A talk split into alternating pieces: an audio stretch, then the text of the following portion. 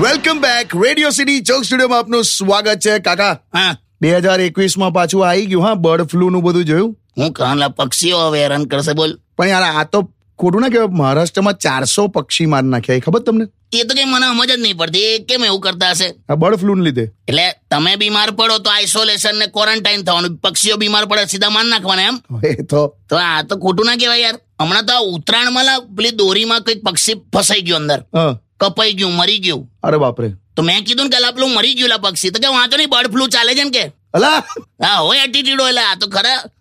શું વાત કરો તારે હવે રિંગટોનો ચાલુ થશે કોલર ટ્યુન પાછી હા બચ્ચન સાહેબ આવશે બર્ડ ફ્લૂ માટે હા તું જોજે ને નમસ્કાર દેવીઓ સજનો we need to take care of the bird flu ક્યા વાત હે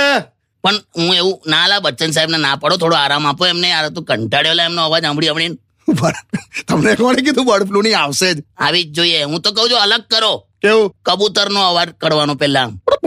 શું ફ- ફરી ખરો ફરી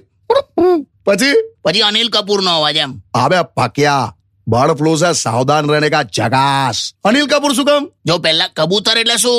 કબૂતરને મેસેન્જર તરીકે વાપરતા હતા પહેલા હા તો કેવું આમ કબૂતર આમ કોલર ટ્યુનમાં સાંભળે ને તો આપણને મેસેજ મળી જાય એમ એમ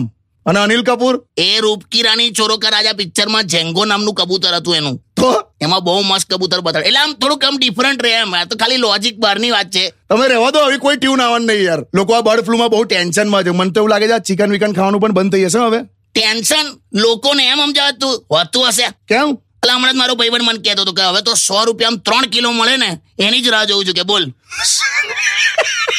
તારે હું લા વગાડ લા ગીત વગાડ